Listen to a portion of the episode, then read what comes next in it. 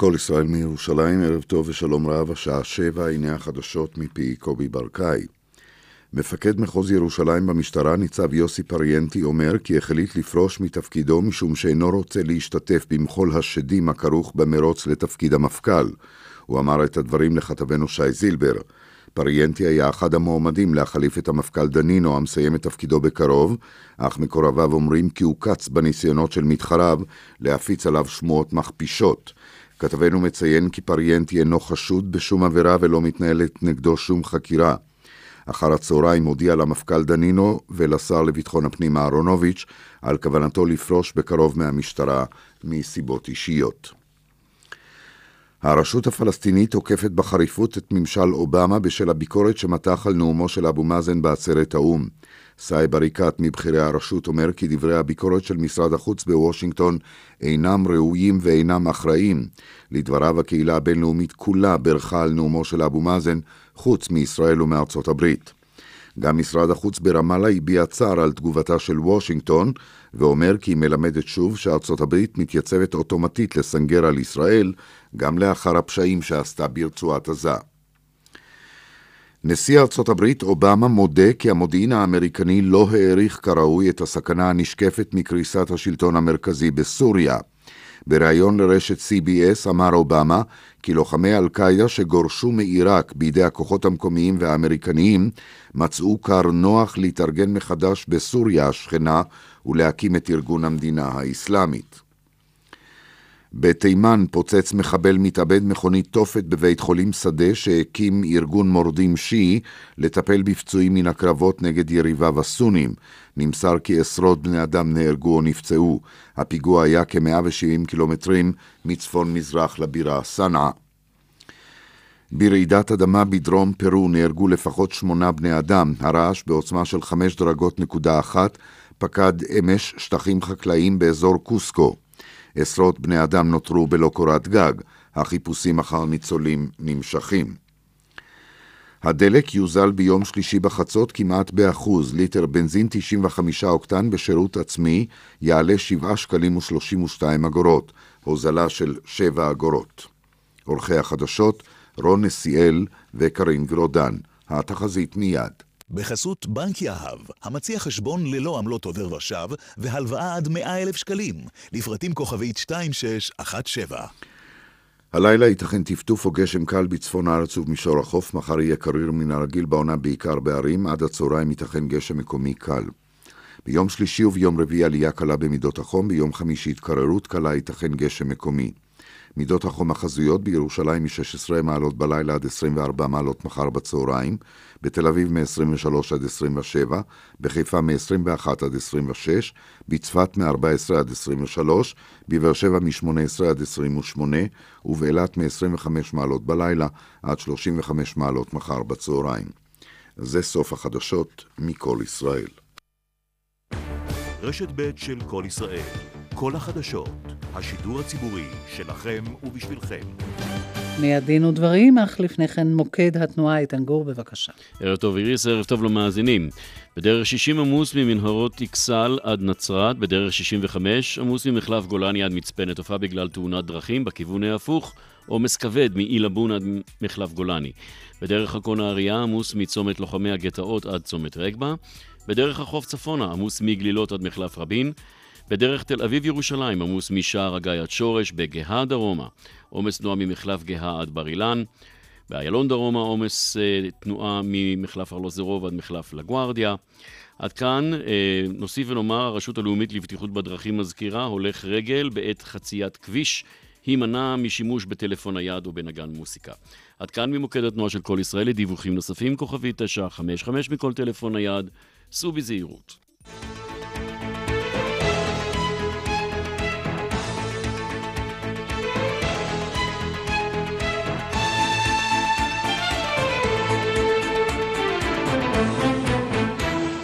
דין ודברים על חוק ערכים ודמוקרטיה ומה שביניהם עם משה נגבי. שלום לכם, עורכת התוכנית אורית ברקאי, בהפקה דפנה אברהם, טכנאי השידור אילן אזולאי, כאן ליד המיקרופון, משה נגבי ואיריס לביא, ואיתנו גם האורחים. מיד נעסוק כאן בהשלכות הערכיות והחוקתיות של האיומים מצד שרים וחברי כנסת לקצץ בסמכויות בג"ץ, בגלל שביטל את החוק לכליאת מסתננים, וגם בהשפעת הביטול על צביונה הדמוקרטי והיהודי של מדינת ישראל. באולפנינו מתארחת הדוקטור חנה קהת, מרצה למחשבת ישראל ומייסדת התנועה הפמיניסטית-דתית קולך. נשוחח איתה על אורות וצללים במאבק נגד הדרת נשים בשנה שחלפה ועל מאבק חדש שלה להענקת סיוע ממלכתי לנשים שחייהן ניזוקו עקב פגיעה מינית. האם צה"ל רשאי להעדיף יבוא תוצרת חקלאית מחו"ל על פני תוצרת הארץ בגלל שנת השמיטה? נדון בכך עם אורחנו עורך הדין דודו קוכמן, מנכ"ל האיחוד החקלאי. הוא גם יגיב כאן על טענות שחקלאים זוכים להטבות מרשות מקרקעי ישראל שאינן ניתנות לעירוניים. כיצד היוזמת אה, מע"מ אפס משפיעה ותשפיע על אחוזים למכירה ולקנייה של דירות? באולפן המומחה לדיני נדל"ן, עורך הדין מוטי בניין, ראש מחלקת מקרקעין במשרד זיסמן אהרוני גייר, שגם מספר לנו על תקדים מעניין הפוסל עירוב שיקולים דתיים בתחום התכנון והבנייה.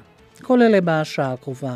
אבל נפתח במחלוקת שעוררה פסיקת בג"ץ לפסול את חוק כליאת המסתננים והאיומים בכנסת ובממשלה לקצץ בסמכויות בג"ץ. משה. כאשר אה, שמעתי איריס את ההתלהמות אה, כלפי בג"ץ ואת האיומים של אה, שרים וחברי כנסת, כמובן בעיקר מהימין ורובם גם אנשי ליכוד, ההתלהמות שלהם וגם הדרישות שלהם או ההצעות שלהם לקצץ בסמכותו של בג"ץ בכלל ובסמכותו לפסול חוקים בפרט, לא יכולתי שלא להיזכר באירוע שהיה ממש בזמן ששידרנו את התוכנית הקודמת שלנו כאן לפני שבוע אה, ביום ראשון בערב.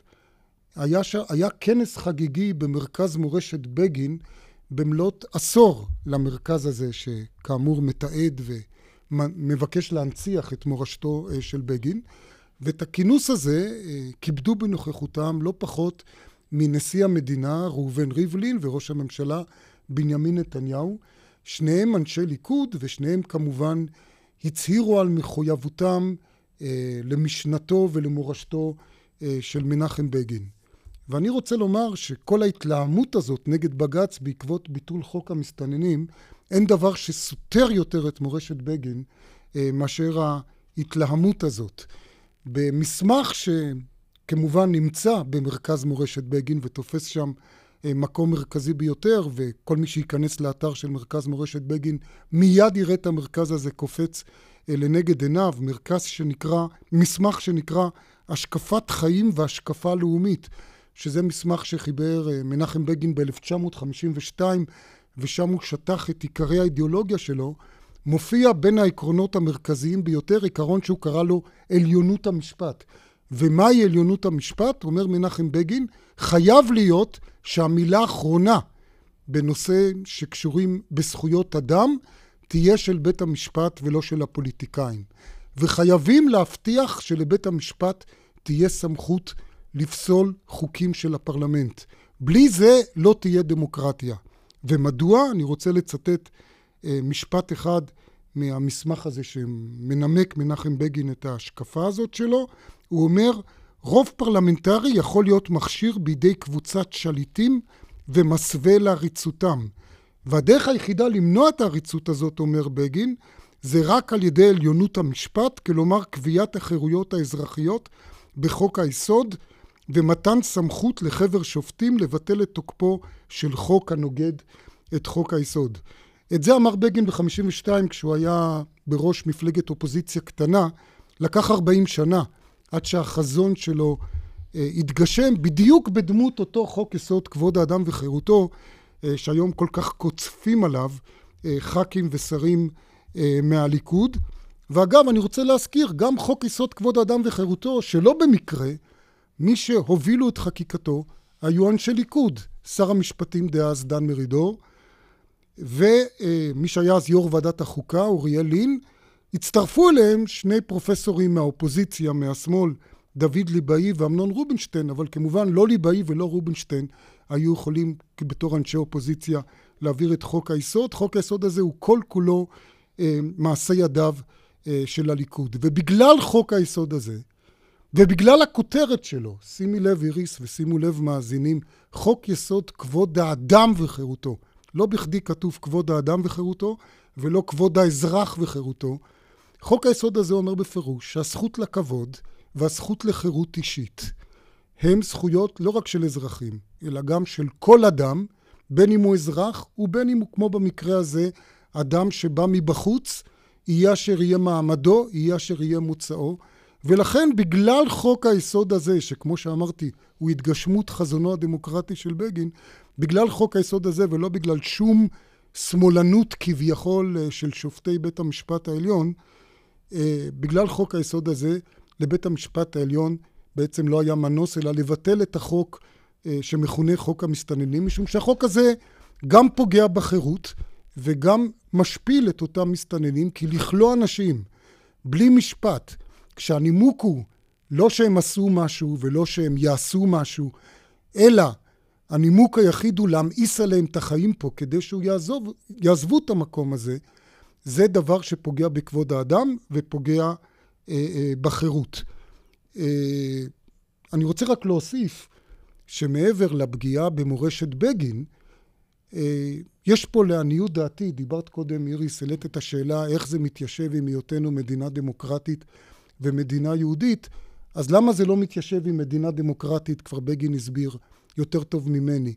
למה זה לא מתיישב עם מדינה יהודית גם? אני חושב, זה לא מתיישב עם מדינה יהודית, כי מדינה יהודית בוודאי שלא צריכה לעשות את הדבר הנורא ביותר שעשו ליהודים. ומי כמונו היהודים ראינו מה קורה כאשר פוגעים באופן שרירותי באנשים רק בגלל שהם זרים, רק בגלל שרואים בהם נטע זר, נטע מאיים, לאן זה יכול להוביל, ומה יכול לקרות כאשר סוגרים שערים בפני פליטי חרב. ואני אחזור לבגין.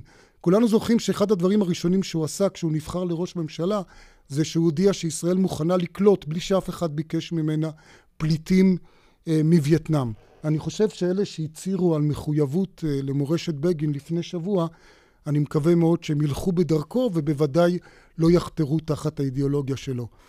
אה, דוקטור חנה קהת, כבר הזכירה איריס, את אה, מומחית למחשבת ישראל, כמובן מאוד מעורה ביהדות. איך את רואה את זה אולי מנקודת המבט הזאת? מייסדת עמותת קולך, נוסיף. כן, בבקשה. אני רוצה להצטרף לדברים שלך אה, כיהודייה וכאזרחית. אני רוצה לומר שדווקא עכשיו בתקופת החגים, המורשת המקראית בנושא של היחס לגרים היא מורשת כל כך ברורה.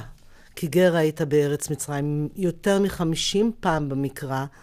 מוזכר החוב להתייחס באופן ראוי והוגן לגר, לתת לו לשבות ולתת לו את הזכויות. זה גר במובן של זר, כמובן. כמו כן. שאתם הייתם במצרים, כן, במובן כן. של זר. גר צדק הוא כמו יהודי, אז כן. הוא עושה את כל המצוות, הוא הופך להיות אזרח. כן. אבל כגרים הייתם בארץ מצרים, אתה ידעת את נפש הגר. הרבה פעמים הרושם שעולה מתוך לימוד המקרא, זה שבשביל זה הייתם בארץ מצרים, כדי לדעת את נפש הגר ואת נפש העבד. כי כך לא תתנהג. באופן כל כך משפיל כמו שהתנהגו איתכם במצרים, לא תעשה כן לעבדך. זה חוזר שוב ושוב, במיוחד בשבתות ובחגים, כשמחויבים לתת להם את הזכויות, לא רק את החירות ואת היחס הראוי. אז מבחינה יהודית, ודאי שברגע שגם, במיוחד היום, כאשר נעצרה הנהירה לישראל, ואין פחד לפחד שהיה אולי, שמא נאבד את הצביון היהודי ונשתף בזרם. די, זה נגמר, והיחס הזה מאוד נוגד בעיניי. את מצוות התורה באופן חד משמעי. יש מי שיגיד אגב שזה נעצר כי הם ראו כמה לא כדאי להם במרכאות להגיע לארץ. אני חושבת שבניית הגדר עצרה את זה mm-hmm. ולא צריך הרבה סיבות, אבל ה- היחס והפחד הגזעני הזה הוא בוודאי, ויש הרבה מאוד עדויות במקרא גם, על המחירים הכבדים ששילמנו כשלא התנהגנו כראוי לגרים, או כשהיינו צריכים, אני לא אכנס לזה כן. בספר מלכים. כאזרחית אני רוצה לומר שמה שמאוד מפריע לי, שהטיפול הכושל בכל הסיפור של המהגרים שכבר נמצאים כאן, נזרוק אותם למקום הכי חלש, לא לטפל בהם, לא לפזר אותם במדינה. לא לתת להם להתפרנס. לא לאפשר להם להתפרנס, להסיט אותם, אוכלוסייה כנגד, אוכלוסיות המוחלשות זו בזו, ובאמת להפיל אותם על גבם של המוחלשים בדרום תל אביב. אני, אני בטוחה שזה לא נובע מרוע לב ומזדון, אלא רק מעצלות ומחוסר יעילות של המערכות, שזה דבר שלצערי הגדול, מתוך העיסוקים האחרים הציבוריים שלי, אני לומדת יותר ויותר את אוזלת היד הממשלתית, את הבירוקרטיה ואת העצלנות פשוט, לפתור את הבעיה כמו שצריך, באופן יהודי, ראוי, מוסרי. תודה רבה. מוטי בניאן. כן. אני חושב, אני חושב אלה שמתנגדים אה, או מבקרים בחריפות את ההחלטה של בג"ץ בעניין הזרים, לא כל כך עניין הזרים מפריע להם, אלא עצם העובדה שמדי פעם בג"ץ מרשה לעצמו להתערב, מה שנקרא, במעשה השלטוני, והיו רוצים לקצץ את כנפיו. חברים, בואו אה, ונבין דבר אחד. אה, בלי בג"ץ, שיש לו את התעוזה לבקר את מוסדות השלטון ולבקר החלטות של הכנסת והממשלה, למעשה אחד מהיסודות של הדמוקרטיה אה, נשמט אה, מקרבנו.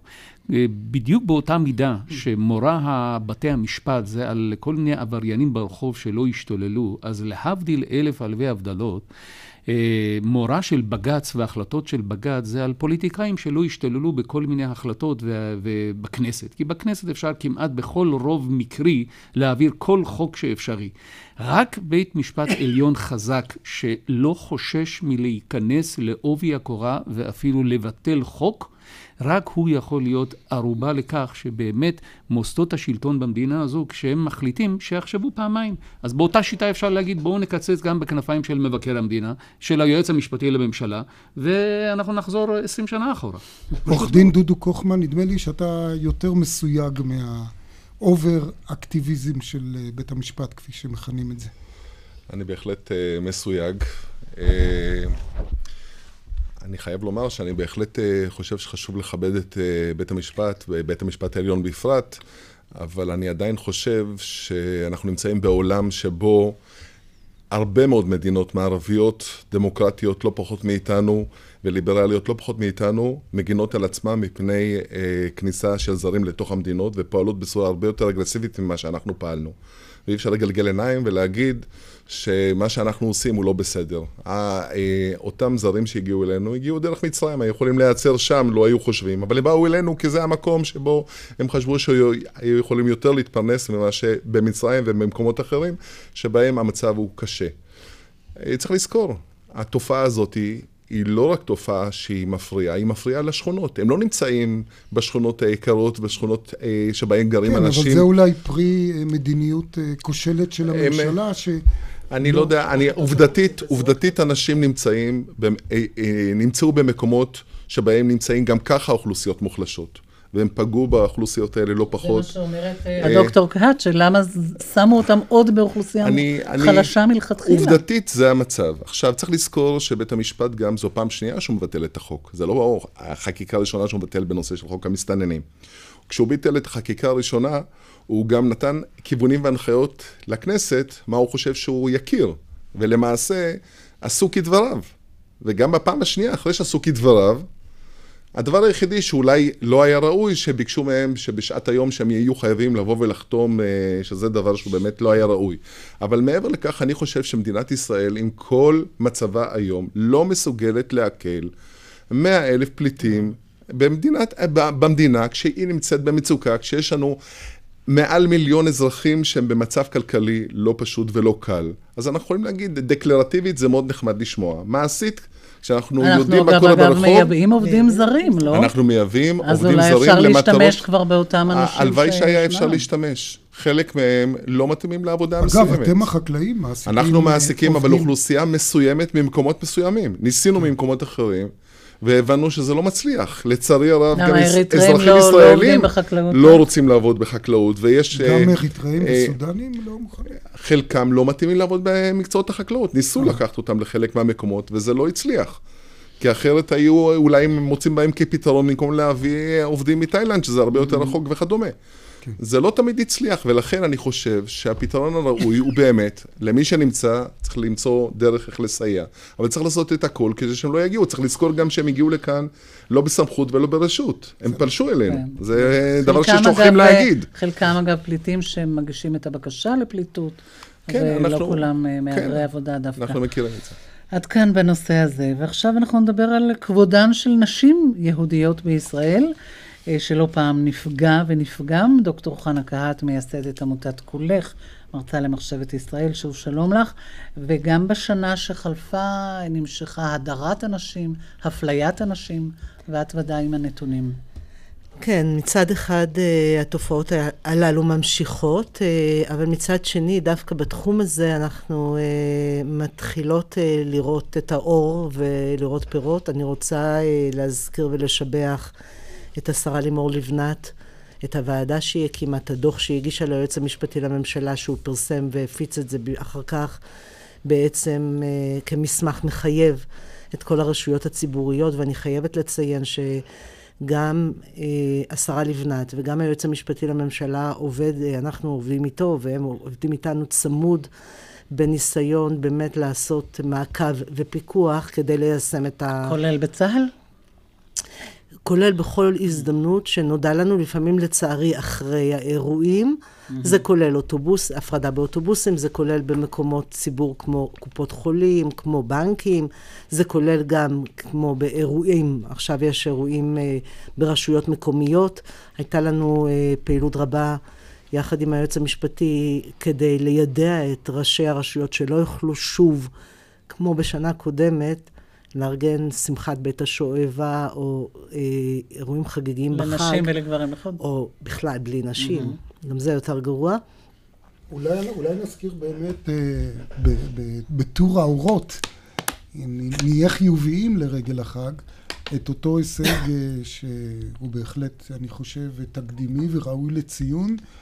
אה, אותה אה, תביעה ייצוגית שהגשתם, היא כבר הוזכרה בקיצור בתוכנית, אבל את תוכלי להרחיב נגד אה, תחנת אה, קול ברמה, על כך שאין שם מראיינות נשים וגם כמעט שלא מרואיינות נשים, ואתם הגשתם תביעה ייצוגית לפיצויים, נדמה לי גם עצם העניין הזה של פיצוי על הדרה הוא תקדימי, ובית המשפט הכיר ב... בתביעה הייצוגית הזאת. אולי כמה מילים על החשיבות של, כן. ה, של ההליך הזה. כן, ההליך הזה, אה, יש בו כמה תקדימים. אה, הוא אחד מההליכים הראשונים שבהם ארגון מבקש לייצג, להגיש תביעה ייצוגית, שגם זה, זה תקדים, ועוד ההכרה בארגון קולך שהוא לא באופן מובהק חרדי, הוא דתי, אבל השופטת השתכנעה שגם לא. שם מאזינים לתחנה הזאת. גם שם וגם שאנחנו יכולות לייצג נשים חרדיות, כי נשים חרדיות לא מתלוננות. וכמובן העובדה שיש עכשיו אפשרות אה, לתבוע פיצויים על הדרת נשים. כן. שזו, סליחה, שזו באמת אה, הישג גדול. Uh, התביעה היא על סך 104 מיליון שקל, ונראה, נראה איך זה יתקדם. אנחנו רוצים לדבר איתך על מאבק חדש שלך, באמת uh, להעניק סיוע ממלכתי uh, לנשים שעברו פגיעה מינית, והן מוטלות לנפשן, הן צריכות טיפול פסיכולוגי, הן מעורערות. וממש לפני התוכנית את סיפרת לי על איזה מקרה של מישהי ש, שדיברתי איתה שזקוקה לעזרה, ובעצם איש לא עוזר להם. כן, זאת שערורייה ממש. זאת שערורייה שנמשכת כבר מ-2006, כאשר העובדה שנשים נפגעות טראומה מינית, שחוות פוסט-טראומה בכל מובן שהוא, אה, עם כל הסימפטומים המאוד קשים, עם אובדנות קשה, עם נתקים, עם דיסוציאציה, אה, מפסיד, אה, הולכות ומאבדות את כושר התפקוד שלהן הרבה פעמים. אין להן מסגרת, אי אפשר להכניס אותן בכפייה לשום מסגרת, כי הן לא חולות נפש, הן לא תשושות נפש, גם לא מתאים להם הטיפול שנותנים לחולי נפש, להפך, זה משחזר את הטראומה, זה מחמיר את מצבן, ומה שהמדינה עושה זה כלום, הן בעצם נטושות לנפשן. במקרים רבים מאוד המשפחה לא מצליחה לעמוד העוצמות של הטראומה, וגם המשפחות לא יכולות להתמודד, ואז... והן לפעמים בחור... לא מתפקדות ולא עובדות ולא יכולות להתפרנס. והן פשוט נמצאות ברמת סיכון מאוד מאוד גבוהה, נטושות לנפשן. אני, אחר, אחרי שנחשפתי לאחת ועוד אחת, אני פשוט מיום ליום נדהמת כמה המדינה פשוט מפקירה אותן. לגורלן, ובמצב של סיכון שאי אפשר היה להשאיר אותן לבד, והן נמצאות לבד, מה אתם הייתם רוצות, מה, מה האידיאלי שהם יקבלו נשים כאלה? האידיאל שכבר הממשלה גיבשה מ-2006 את הרעיון ואת החזון שצריך להיות מקום חוץ-אשפוזי, שיהיה כעין הוסטל לנשים שיקבלו את ההגנה ואת הטיפול הראוי, כפי שיש מרכזים לפוסט-טראומה לנפגעי מלחמה, להלומי קרב, לנפגעי טרור, לנפגעי יוצאי שואה. כל מה שקשור ברובד הלאומי, המדינה מטופל. שלנו mm-hmm. מומחית בטיפול בטראומה. וזה מתחבר לנושא הראשון, אני חושבת שיש, ואני אגיד אולי זה קיצוני, אבל אני חושבת שיש רצף ממש אחיד, רצף, אותו קו שמוביל מהדרת נשים, השתקת נשים, אה, להסתכלות עליהם רק כאובייקט מיני ולהתרת דמן, סליחה על הביטוי הקשה, כשהן נפגעות מת, מטרור מיני, מטרור מגדרי. זה אותו רצף של הכחשת תרבות האונס, הכחשת האלימות המינית, שזה פוגע מספר אחד בנשים. נשים פגועות טראומה ברובן הגדול ברובן הגדול הם כאלה שנאנסו או עברו התעללות מינית או גילוי עריות, הרבה יותר מאשר כל גורם אחר, תאונות. עכשיו, אבל יש משמעות אם הם התלוננו או לא התלוננו למצבן, לא, לא להשפעה לא, על לא? לא, לא, לא, זה בכלל... חלק מהטראומה גורמת לא לכך שהן לא מודעות כן. אולי גם. ההדחקה היא כמובן חלק מההתמודדות, ואז, אבל כשיש כבר באמת את הזמן אה, אה, שהנפש בשלה, להציף את הטראומה. הרבה פעמים ילדים, ילדות שנפגעים מינית לא יכולים להתמודד, ויש את התופעה כן. של ההדחקה ואת הזיכרון המוכחש או המושתק. ואז כשזה פורץ עם כל הסימפטומים, אנשים מתמודדות עם מצבים מאוד קשים, וזה לא יאומן שהסיפור הזה נגרר כבר כל כך הרבה שנים, כמעט עשר שנים. אני חושב שזה באמת, אה, דוקטור קירת... כשנשים נמצאות בסיכון כן. מאוד גדול. זו באמת דוגמה מאוד קיצונית. אה, לשתי תופעות מטרידות שהן לא רק קשורות לסוגיה הזאת, אבל היא מאוד מקצינה ומחדדת אותן. אחת זה בכלל המצב המאוד uh, עגום של זכויות קורבן עבירה במדינת ישראל, שכמו שאמרת, אם זה לא קורבן של הנאצים, או להבדיל של טרור, אגב, של טרור ערבי, כי אם אתה קורבן של טרור יהודי, גם המדינה לא לוקחת עליך אחריות, רק אם אתה קורבן uh, uh, של טרור ערבי. אז בעצם אתה מופקר. והתופעה השנייה זה שאין רגישות כל כך לפגיעות נפשיות אה, כמו לפגיעות פיזיות. כי הפגיעות הנפשיות הן לא נראות כל כך, ואז הרגישות המעטה שקיימת אולי לגבי פגיעות פיזיות ונכויות פיזיות שנגרמות לאנשים, אה, אותה רגישות נעלמת כשמדובר רק בפגיעה נפשית. כך שאני מאוד מאוד אה, חושב שצריך לחזק אותך גם ביוזמה הזאת בצד יוזמותייך האחרות, ואני בהחלט מקווה שהשיחה שלנו פה תעזור לזה. אני רוצה... רצית להעיר משהו בעניין הזה? כן, אני רוצה לחבר את זה. אני אומרת שוב, המדינה כבר רוצה. דיברנו על חוס... כן. דיברתי על חוסר יעילות ובירוקרטיה. כן. כן. אבל עד שהמדינה תעשה תזוז. את זה, והיא בסוף תעשה את זה, כמה נשים שילמו את המחיר בדרך, ברור. אפילו בחיים שלהם. הן וילדיהם, כן. כמובן, ומשפחותיהם וכולי. כן. אני רוצה ו... ברשותך לסגור את המעגל ולחזור שוב למה שפתחנו באותה שיחה, הדרת נשים בתחום מאוד ספציפי ושנוי במחלוקת, וזה באקדמיה, כל אותם מסלולים אה, לחרדים אה, שנפתחים בעיקר במכללות פרטיות, אבל לא רק, אה, שיש בהם הפרדה בין גברים לנשים, כי זה התנאי של החרדים לבוא וללמוד. אז יש כאלה שאומרים, המטרה שהחרדים ייחשפו להשכלה מקדש את האמצעים, מצד שני יש פה גושפנקה אה, להדרה. אה, איך את רואה את זה בתור מייסדת ארגון קולך ופמיניסטית אה, דתייה? ואני רוצה להגיד גם בתור חרדית לשעבר, כן, גדלתי כן. כחרדית. אני רוצה להגיד, ההתנגדות העקרונית, אולי צריך להסביר להפרדה, מה אכפת לנו אם מפרידים. הבעיה העקרונית היא הן במישור המהותי והן במישור, בסופו של דבר, הכלכלי בעולם העבודה. במישור המהותי, ההפרדה הזאת מנציחה את נקודת המבט הגברית שהאישה היא אובייקט מיני. אי אפשר להיות איתה בחדר, כי אי אפשר להתייחס אליה כאדם. אי אפשר לדבר איתה, אי אפשר ללמוד איתה. זה כמו כל מדברים... העיסוק בצניעות של הליבוש, שאת הגדרת את זה כפורנוגרפיה בעצם. באיזשהו מקום, כן. כן. השיח הוא רק על נשים כאישה, זאת רדוקציה של האדם שבאישה. רק להיבט המיני שלה, לגופניות שלה, ולעובדה שהיא מפריעה לגבר. זה גם רדוקציה של הגבר. מדיחת אבל... הגבר. כן, אבל גם הגבר יכול להתמודד. כן. ובאופן uh, כזה זה גם משתיק את הנשים. הרווחים הנלווים, הסמויים, זאת אותה השתקה, ואותה הדרה ממוקדי כוח, ואותה אפליה. זאת אומרת, באמת הגברים מרוויחים פה שני דברים. נקודת מבט גברית, הדרה של אנשים, והמשך הנצחת היותן אובייקט מיני.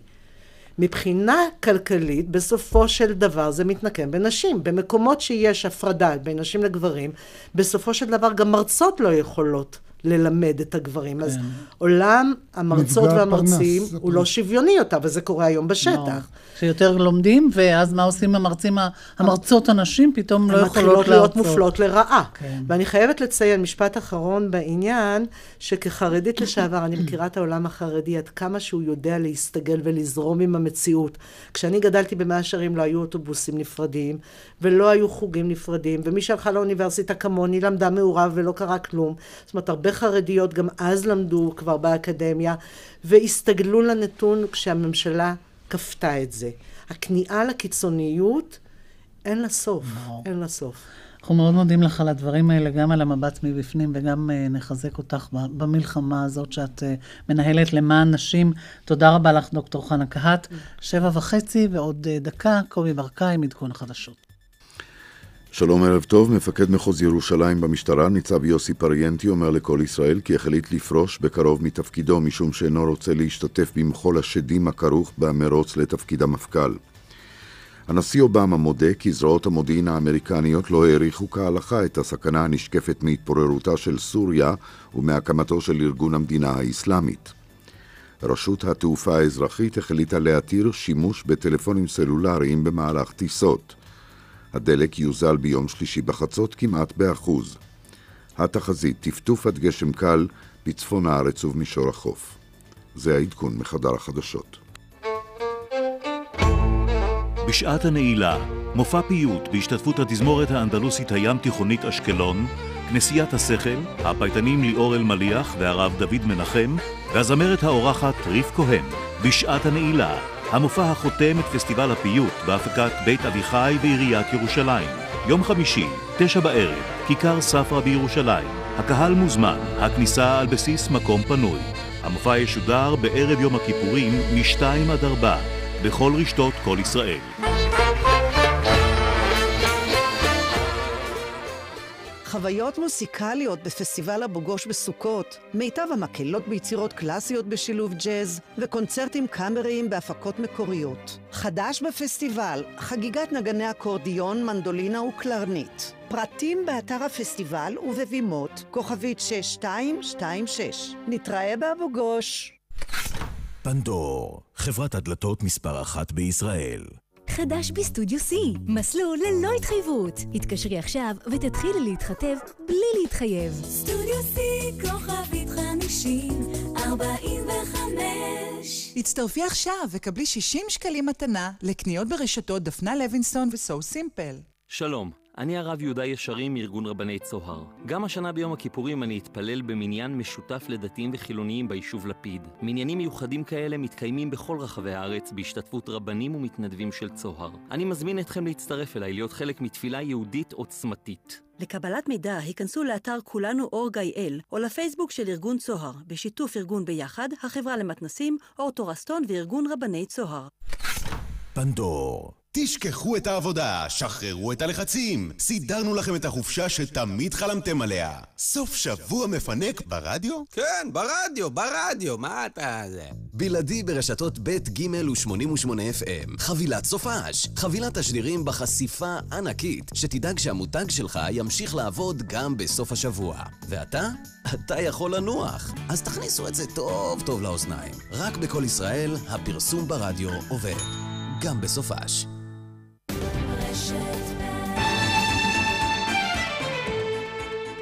אנחנו כאן בדין ודברים.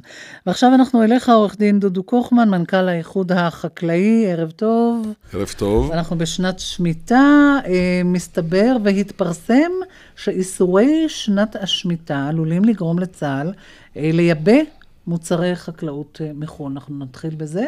קודם כל, איך אתם רואים את זה? זה במסגרת החוק? זה מאוד מצער אותנו, כי המון שנים בעצם נהגו על פי ההלכה בכל מיני uh, כללים, ובהם היתר מכירה, שבהם אפשרו רכישה uh, של uh, מוצרים חקלאיים, דבר שמבחינה הלכתית היה ניתן להיעשות. ודווקא עכשיו, בתקופה שבה מכהן רמטכ"ל שהוא מושבניק, זה קצת נשמע מאוד מאוד עגום שזה מה שקורה. זה מצער עוד יותר. ושר ביטחון שהיה בקיבוץ. ושר ביטחון שהוא קיבוצניק. בואו נאמר את האמת, שאני לא בטוח ששר הביטחון והרמטכ"ל היו בקיאים בתהליכי קבלת החלטות, שבהם אולי היה מעורב הרב הצבאי הראשי. אבל אני חושב שהם חייבים לקחת אה, החלטה ולשנות את מה שהיה, שזה מה שצריך להיות גם כן בעתיד. צריך לזכור שהחקלאים בצוק איתן סבלו מאוד, סבלו מאוד בעקבות, אה, במיוחד האזור הדרומי, שנאלץ אה, לא לאבד שטחים, ועכשיו אה, הדבר הזה יביא גם למכה וגם יוסיף עלויות כלכליות אדירות. אה, על אה, הביטחון של המדינה. רגע, איך אתם מציעים לפתור את הנושא הזה ששנת שמיטה, האדמה, לא, לא מגדלים באדמה? יש, אה, יש הסדרים מאוד. ברורים שהותרו על ידי הרב קוק. יש אזור בערבה שהוא בכלל, הוא מותר כי הוא לא נחשב כחלק מהמדינה. יש אזרחים שהם לא יהודים, יש כל מיני הסדרים שנקבעו... לא נחשב לחלק מארץ ישראל, אל תוציא אותו מהמדינה. לא, שהוא לא נחשב לצורך העניין של... של השמיטה, התכוונתי, בוודאי. כן. ולכן... עורך דין אה, אה, אתה העלית פה, וזה כמובן חשוב ואמיתי, את המצוקה הכלכלית של החקלאים, אבל אנחנו הרי בכל אופן, המנדט שלנו זה תוכנית משפטית, ואתה משפטן, עורך דין, ואני מבין שגם יש בעיה משפטית עם ההחלטה הזאת של אה, מערכת הביטחון, שאגב, יש גורמים במערכת הביטחון שמכחישים אותה בכלל, יש מחלוקת לגבי, באמת, כמו שאמרת, יכול להיות שהרמטכ"ל לא מודע, שר הביטחון לא מודע, אה, אה, יש פה גם בעיה משפטית, אני מבין, כי גם שמעתי מפי עמיתך אה, אבו וילן, חבר הכנסת לשעבר, איש קיבוץ נגבה, שהוא ראש התאחדות חקלאי ישראל, ראיתי אותו בטלוויזיה מצטט בג"ץ מלפני שבע שנים, שאמר בהקשר של רשויות מקומיות, שגוף ציבורי חייב לפעול על פי הנחיות הרבנות הראשית, ולא להחליט שהוא הולך בהתאם ל... גזרות של גופים קיצוניים יותר בהקשר הזה של השמיטה. אז זה לכאורה גם חל על צה"ל, אז יכול להיות שאתם תפנו לבג"ץ במידת הצורך. אה, אין ספק שאנחנו נפעל בכל האמצעים. אה, זה מאוד לא ראוי שגורמים קיצוניים חרדים ישפיעו על, אה, על החלטות הצבא, ובעניין הזה אנחנו רואים את זה כדבר מאוד מאוד לא ראוי, ואנחנו מקווים שההחלטה תשתנה במהרה.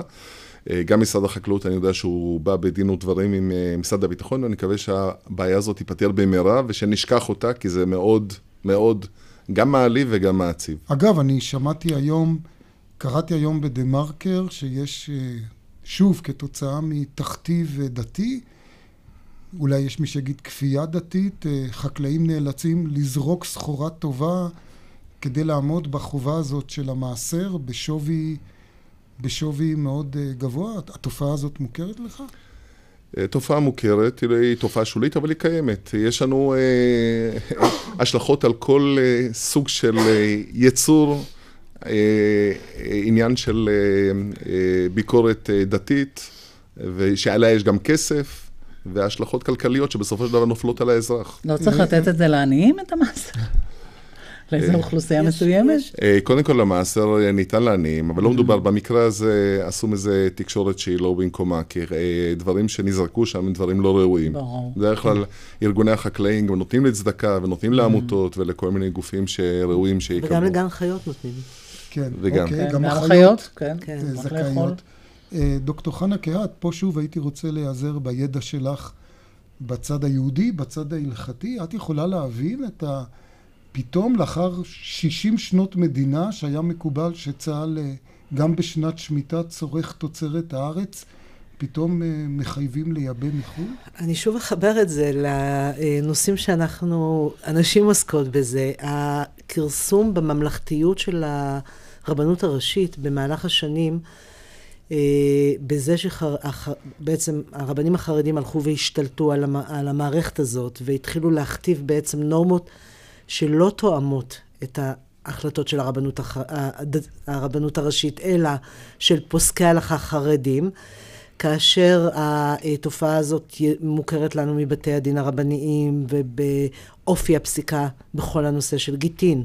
כאשר הנושא הזה במרחב הציבורי, וכיום הוא מגיע גם לעניין החקלאי של שנת השמיטה, כשזה סותר לחלוטין את רוחו של הרב קוק, נכון. שנלחם למען היתר המכירה כדי לאפשר לחקלאים היהודים לקיים את מדינת ישראל. אנחנו אני אישית לפחות אה, שנים בוכה על כך שהחברים והחברות שלי החילוניים אה, לא מצאו לנכון להסתכל נכוחה ולראות את התהליך הקשה הזה, שהפגיעה באופי הדתי-ממלכתי של המדינה, בכך שהממסד הדתי הולך ונשלט על ידי חרדים, בסופו של דבר יגיע... מרחיק. לכל אחד ואחת, גם לחילוניות. גם נשים שנפגעות היום, כלכלית. וגם משמעות כלכלית. תמיד עטפו את זה כאילו זה עניין רק של הדתיות, וזה הדתיים ותעזבו אותנו מזה. עד היום אני לא מצליחה אה, לסחוף אחריי את החברות הפמיניסטיות שהן לא מזוהות כדתיות למאבק בכל מה שקורה בבתי הדין הרבניים. למרבה ההפתעה, בתי הדין הרבניים משרתים... אולי הסרט איריס גט. גט, אולי יעורר. אבל בתי הדין הרבניים משרתים את כן. כל הנשים בישראל. המתגרשות הן לא רק הדתיות. ברור. אחוז המתגרשות הלא דתיות, שהן מסורבות גט ועגונות, הן הרבה, החילוניות הרבה יותר גדול מאשר דתיות. אבל זה עניינכם, זה דת. ההפרדה הזאת יצרה לצערי מפלצת של ניסיון איכשהו, אני, איך אומרים, לעשות באמת איזושהי אה, אה, חרדיזציה של כל מה שקשור לדת ומדינה, ובסופו של דבר כולם משלמים את המחיר. עורך דין קוכמן, אני רוצה אה, לתת לך פה אפשרות אה, אה, להגיב. יש האשמות מאוד חמורות כלפי החקלאים, כלפי היישובים החקלאים, שהם בגלל קשרים כאלה או אחרים, פרוטקציות כאלה או אחרות, מקבלים כל מיני הטבות בתחום אה, שימוש ותפיסת חזקה ובעלות בקרקעות של המדינה, שתושבים בערים לא יכולים לקבל כמותם. אה, כל אותה רפורמה ידועה. אה, מה, מה התגובה שלך לטענות האלה? שלא עולות פעם ראשונה, אבל עכשיו יש לנו סיבוב נוסף. כן, לצערי. זה פשוט פופוליזם שצריך להכיר ולהכיר אותו בצורה יותר יסודית. מדובר על הרחבות שניתן יהיה להוון אותם. הפרשייה הנוכחית מתקשרת דווקא... כל אותן שכונות שמקימים... המדובר, כן, ההרחבות דרך אגב, כן. בהרחבות, למרות שזה קרקע שנגרעת ממשבצת היישוב שיושב עליו 60-70 שנה, היום משלמים 91 אחוז, שיגיד לך עורך דין בניין, שזה בעצם המאה אחוז של מה שצריך לשלם כל אזרח שכאילו הוא חסר אה, שום קשר לקרקע, וכאן מדובר על אנשים שיש להם זכויות אה, ועבדו בקרקע. את הקרקע. ועבדו את הקרקע הזאת המון שנים. עכשיו, לקיבוצים מצאו איזשהם הסדרים שקשורים לזכויות ש... של אזרחים שגרו שם 60-70 שנה, לא מדובר על חדשים, שעד היום בעצם לא ניתן היה להוון, זה הדבר היחידי שלא ניתן להוון אותו, זה הנחלות החקלאיות. כל מוצר אחר היה ניתן להוון, כלומר לרכוש מראש ל-49 שנים את הזכויות. ואמרו, אוקיי, לבעלי זכויות שהם יושבים הרבה שנים בקרקע, יימצאו הסדרים שהם חלופים. יותר קלים מאשר אנשים שלא גרו ולא קיבלו אף פעם זכויות כאלה. כלומר, בעצם כלומר, אתה אומר, אין הם, פה אפליה לטובה, לא אלא תיקון, שאין, לא רק שאין קיפוח. כאן, לא, אין פה תיקון קיפוח. עדיין אני חושב שיש אפליה, כי במבצעי היבון בעיר, למשל, שהיו מבצעים לפני הרפורמה אה, במינהל, היו מבצעים של 3.75 כדי להבין זכויות, ואנשים קיבלו לבעלותם עכשיו במסגרת הרפורמה במינהל. דרך אגב, אותו גוף מגיש עתירה, סוף סוף הוא עושה משהו על דברים אחרים. כן. עתירה כנגד המדינה, עתירה שנדחתה דרך אגב, על כך שהמדינה במבצעי ההיוון שהם עשו עכשיו במסגרת הרפורמה, מדברים על בין חמישה לשמונה מיליארד ש"ח שניתנו לאזרחים. בערים. בערים, לא בהתיישבות. כן. לא בהתיישבות. אנחנו חולמים לקבל את מה שניתן שם. אוקיי, אז... אה, אני חושב שענית, ועכשיו אני רוצה לתת לך אפשרות לענות על דברים שנאמרו כאן בתוכנית, ואתה, כמובן זו זכותך, חולק עליהם. אנחנו פה מתחנו ביקורת חריפה מאוד, גם אני אישית, על ההחלטה של בג"ץ שהכשירה את ועדות הקבלה אה, ביישובים הקהילתיים, והזכרתי פה את הפסיקה שאין דבר כזה נפרד אבל שווה, ושיש פה בעצם משום אפליה, וזה פותח פתח אה, במסווה של ועדת קבלה למנוע מערבים, מ... מלא יהודים להתקבל ליישובים, ואתה לא מסכים, אתה חושב שוועדות הקבלה הן לגיטימיות. אה, אני חושב שזה בדיוק העניין שכולנו הולכים לפינה שלא צריכים ללכת אליה, לנושא של, אה, של ערבים ויהודים. ודרך אגב, אני חייב לומר שגם אצל הערבים עצמם, ביישובים שלהם, הם לא מוכנים לקלוט אנשים שהם אפילו לא, שהם ערבים מוסלמים, אבל הם לא מהמשפחה שלהם.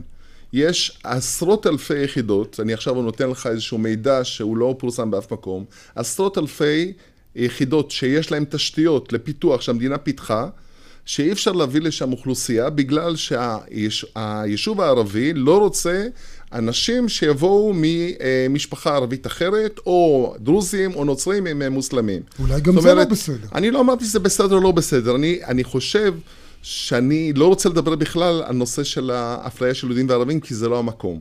הנושא המרכזי הוא שצריך לזכור שהחוק נוצר בגלל שבמהלך השנים האחרונות, אחרי 50-60 שנה, שהיו ועדות קליטה בהתיישבות, והכל עבד כמו שהוא עבד בצורה ראויה, קמו כל מיני גופים ועתרו כנגד קיומם של ועדות הקבלה בסופו של דבר. ולכן נדרשה החקיקה, כי אחרת לא הייתה חקיקה. החקיקה מי שמכיר אותה... אבל אתה יכול להגיד עם יד על הלב שהוועדות רגע, האלה שנייה. לא מנוצלות כדי להדיר נגיד אנשים שאולי אה, הרקע שלהם הוא רקע חברתי יותר נמוך. ואז אתה מנציח את האפליה של אותם אנשים. כי הם הרי באים ליישוב שלך, מוש... כי הם רוצים מוש... חינוך יותר טוב משה, לילדים וכולי. צריך לזכור מה הפרופורציות. מתוך 90, אה, מתוך המאה אחוז שמגישים לוועדות הקבלה, יש בין 2 ל-3 אחוז שלא נקלטים. אני הייתי, אני רוצה לציין ולהדגיש, אנחנו מדברים על קהילות כפריות, קואופרטיביות. אמר בזמנו ציפורי, שכדי להפוך בניין לבית וקהל לקהילה, צריך לעשות את המשהו הנוסף כדי שאנשים יחיו בתוך קהילה כזאת. לא כל אחד יכול ומסוגל לחיות בקהילה כפרית. זה מחייב ויתור, זה מחייב אחריות משותפת, זה מחייב הסכמות mm. משותפות. לא כולם מתאימים, וזה לא קשור בכלל לעניין של סוג ודת, אלא זה קשור לעניין של אופיים של אנשים שמתאימים לחיות בתוך קהילה כפרית. תודה רבה לך, עורך דין דודו קוכמן. ועכשיו אל הנושא הבא שלנו, יוזמת אה, מע"מ אפס גרמה לירידה במכירת הדירות, ככה אנחנו שומעים. אנחנו פונים אליך, עורך דין אה, מוטי בניאן, מומחה לדיני נדל"ן וראש מחלקת המקרקעין במשרד זיסמן אהרוני גייר, ערב טוב. אז אה, אכן אה, גם עורכי הדין חשים בכך? כן, כלומר, אנחנו השוק... אה, בהחלט חשים בזה. האמת, כל הדיבורים במהלך החודשים האחרונים על חוק מע"מ, והבלבול שהוא יצר בשוק הנדל"ן, האם לרכוש או לא לרכוש, להמתין אולי עוד שבוע, עוד שבועיים, זה גרם לבלבול, וגם המלחמה, המערכה אה, תרמה את אה, שלה בנושא הזה. אבל אה, חברים, אני חושב שמי שקורא את חוק מע"מ מהמטרות כפי שהחוק הזה קבע לעצמו, זה חוק שהוא בא בסופו של דבר להיטיב עם אוכלוסייה מסוימת. בא לתת איזה מענק של 200-250 אלף שקל לסקטור מסוים שעומד בקריטריונים מסוימים. שהוא עכשיו, לא הכי מסכן. אה, עכשיו, בין זה לבין הורדת מחירי הדירות, אין ולא כלום. בשביל להוריד מחירי דירות, חברים, צריך לגרום לכך שההיצע יעלה על הביקוש. אתה מבין את ההיגיון בזה שהחוק הזה חל רק על דירות uh, של קבלן? ולא חל על דירות אה, אה, יד שנייה נאמר, ורק על דירות יחסית לא זולות? אני אומר לך, אי אפשר להכיל את זה על דירות יד שנייה, כי בדירות יד שנייה, המוכר בדירה יד שנייה לא מחויב במע"מ. בן אדם מוכר פרטי שמוכר דירה כן. במיליון שש מאות, כל המיליון שש מאות הוא אצלו בכיס. קבלן, מזה צריך לנקות את המע"מ. אז יש רק דרך אחת, מה שנקרא, לעזור, וזה רק דרך מע"מ.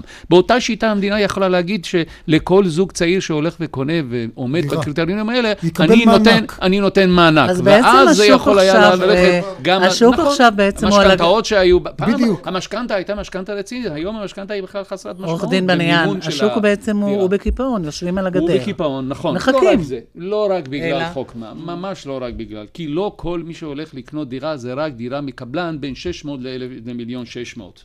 זה פלח אה, לא מבוטל. אז למה לא קונים? כושר אבל- הקנייה ירד? כי, הכסף, אה, אה, כושר הקנייה ירד, כי הקונים מחכים למוכרים, אולי יורידו את המחיר, אה, אולי מחכים לראות איך הגזירות... בריבית אה, אפס דווקא כדאי לקנות אה, נדל"ן, לא? נכון, לכן, לכן המחירים לא יורדים, כי עדיין יש כושר קנייה, ברגע שהריבית היא אפס, אז יש כושר קנייה רב, וברגע שאין לך מספיק היצע ויש לך יותר מדי ביקוש, ואין לך יותר מדי מלאי בתוך השוק, המחירים עולים. אין, אין בזה שום נוסחה אחרת. עכשיו אני רוצה... כל עוד לנ- הביורוקרטיה ברשויות התכנון, רבותיי, ברשויות התכנון במדינה הזו עשרות אלפי דירות מחכות לאישור של ועדות תכנון, ועדות ערר, ועדות מחוזיות, המועצות הארציות, פרויקטים שלמים שבגלל התנגדויות כאלה ואחרות וסחבת כזו או אחרת שמחכים לאישור. הם יכולות להציף את השוק. אה, עורך דין בניאן, דיברת על רשויות התכנון, וזה מביא אותי לאותו תקדים מרתק וחשוב של בית המשפט העליון, שמיד נראה שבדרך לא דרך מתחבר לכל הנושאים הקודמים שלנו.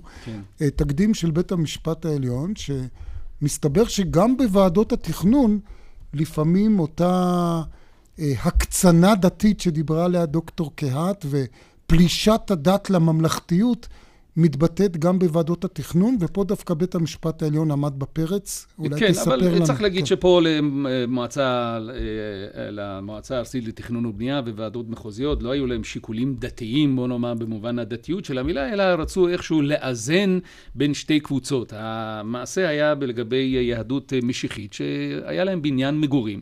נגיד, זה בעצם כת שהיהודים אה, רואים אה, אותה כנוצרית. אה, נכון. והם אה, רצו להפוך אה, ייעוד של מבנה שהיה למגורים למוסד אה, לפעילות מיסיונרית שלהם, ובאותה הזדמנות לבקש גם להוסיף קומה נוספת.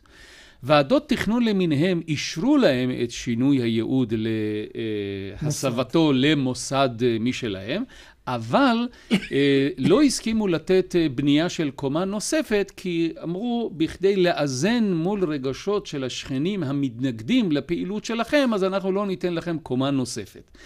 כאן בא בית המשפט העליון והשופט מלצר אה, נותן אה, את האיזון הראוי במקרים האלה, ואני, אה, טוב שאני אצטט מפסק הדין. כך אומר השופט מלצר, שיקולים הקשורים לפגיעה ברגשות הדת של תושבי השכונה ובצביונה הם שיקולים שמחובת ועדות תכנון לשקול בבואן לקבל החלטות תכנוניות מסוימות. בהתאם לכך, התחשבות ברגשות הדת מוכרת כשיקול רלוונטי.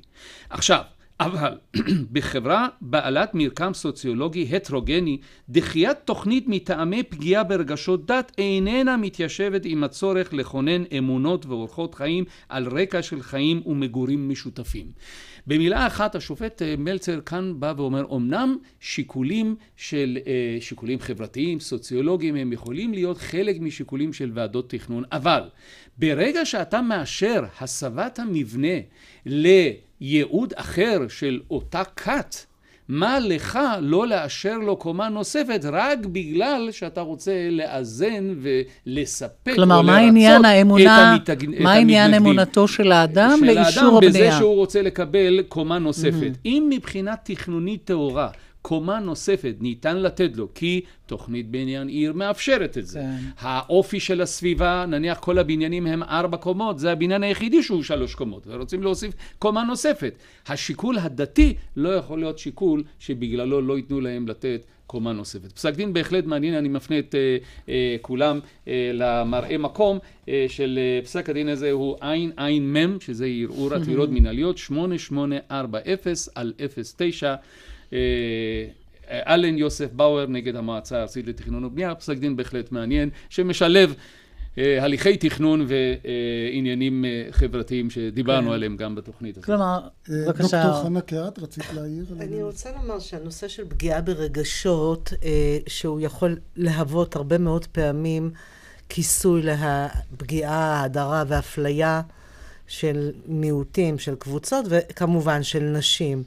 ואני, כשאני נדרשת לעניין הזה של הרב תרבותיות וההתחשבות, ולא לפגוע ברגשות, אני אומרת, הכל טוב ויפה.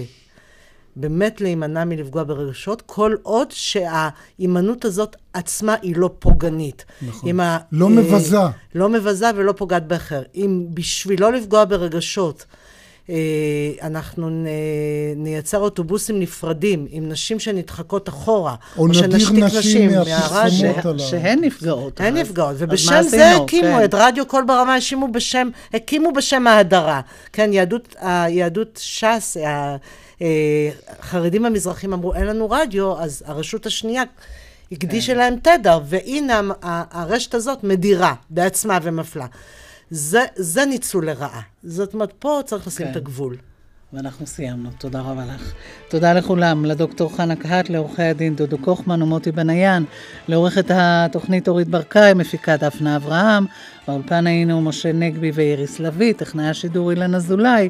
ניתן להאזין לנו באתר רשת ב' באינטרנט, אנחנו נשוב בשידור חי של דין ודברים ביום ראשון הבא. אחרינו מהדורת uh, מבט מן הערוץ הראשון, שנה טובה וגמר חתימה טובה. ערב טוב. איגוד רבני הקהילות מזמין את הציבור הרחב לחוויית סליחות בלתי נשכחת. ביום שני, ה' בתשרי, 29 בספטמבר, בחצות הלילה, ברחבת הכותל המערבי, בהשתתפות חזנים, רבנים ואישי ציבור. עם ישראל מוזמן.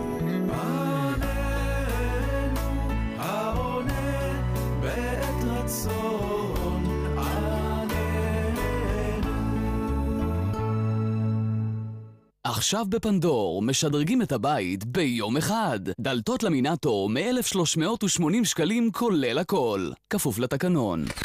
פנדור, חברת הדלתות הגדולה בישראל. 72 שעות של ניקוי מדפים אחרון שאסור לכם לפספס. רק חברי קלאב 365 נהנים מעוד 22 אחוזי הנחה, נוסף על ההנחות הקיימות. לדוגמה, איפור וטיפוח ממותגים יוקרתיים שבמבצע ב-30 אחוזי הנחה, ועוד 22 אחוזי הנחה נוספים על היתרה. המשביר לצרכן, לתת יותר. ים, יבשה. ים, יבשה. יבשה, ים, ים. בואו לגלות את כל מה שרציתם לדעת על הים ביבשה. תערוכת הספינות והים הבינלאומית מסתיימת בסוף סוכות. הזדמנות אחרונה ליהנות מהתערוכה שאסור להחמיץ. עכשיו, במדעטק חיפה. יש מקום לסקרנות. פנדור, ערב של פעם בחיים. מופע הוקרה לאריק איינשטיין. ביצועים ושילובים נדירים עם מיטב האומנים והחברים. 7 באוקטובר, גני יהושע, תל אביב. לבירורים והזמנות כרטיסים, כוכבית 6226 ובאתר סלקום. דלתות פנדור, דלתות הפנים הטובות והדקורטיביות בישראל. היי, נחום, זה דביר. נו, יש דירה? איזה דירה? אני תקוע, דביר. דירה או בית? עכשיו או אחר כך? והמשכנתה לפני החגים או אחרי החגים? צריך להיות גאון כדי להחליט כל כך הרבה דברים. לא גאון, מומחה. מתלבטים בעניין המשכנתה? קשה לכם להחליט? אתם חייבים לפנות אל המומחים של טפחות. מספר אחת במשכנתאות. חייגו עכשיו לקו הפתוח של המומחים, כוכבית 8860. גג שמח, דביר. 72 שעות של ניקוי מדפים אחרון שאסור לכם לפספס. רק חברי קלאב 365 נהנים מעוד 22 אחוזי הנחה, נוסף על ההנחות הקיימות. לדוגמה, איפור וטיפוח של מותגים מובילים שבמבצע ב-40 אחוזי הנחה, ועוד 22 אחוזי הנחה נוספים על היתרה. המשביר לצרכן, לתת יותר. פנדור, ערב של פעם בחיים. מופע הוקרה לאריק איינשטיין. ביצועים ושילובים נדירים עם מיטב האומנים והחברים. 7 באוקטובר, גני יהושע, תל אביב. לבירורים והזמנות כרטיסים, כוכבית 6226 ובאתר סלקום.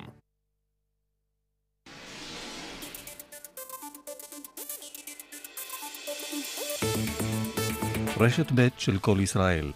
אנו עוברים עתה אל הטלוויזיה הישראלית, הערוץ הראשון, לשידור מהדורת מבט.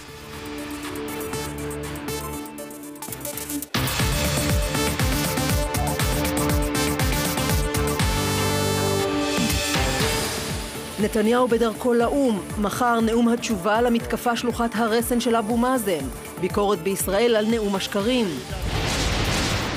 האם לפיד עם הפנים לבחירות דוחה את הגזרות ומבטיח תוספת לביטחון, אבל גם לגירעון? זהו תקציב בשורה חברתי, בלי העלאות מיסים. נערים בני 14 ירו תחמושת חיה במטווח צבאי. זו הייתה דרכו של צה"ל להודות להורים שלהם על תרומותיהם. בבית עלמין, פה רוחצים מכוניות. מי מטהר מכוניות בין הקברים בבית העלמין בקריית שאול. עצרת במלאת שנה למותו של הרב עובדיה יוסף, מאות אלפים ליוו אותו בדרכו האחרונה, הערב הסתפקו ברבבה. הישג היסטורי להתעמלות האומנותית הישראלית, מדליית כסף באליפות העולם. הרווק הנחשק בהוליווד סוף סוף התחתן. הכלה המאושרת עורכת הדין הלבנונית שצעירה ממנו ב-17 שנה.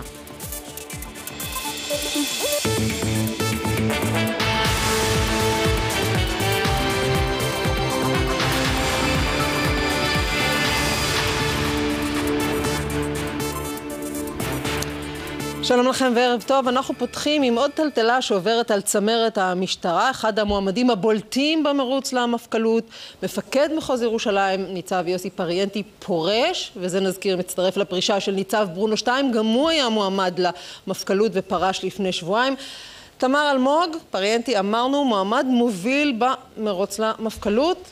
עד הערב. שנייה, כן? כן, מירב, מועמד מוביל, ולא רק מועמד מוביל, גם מי שנחשב למועמד שבהחלט מועדף על השר, הוא אחד מהמועדפים.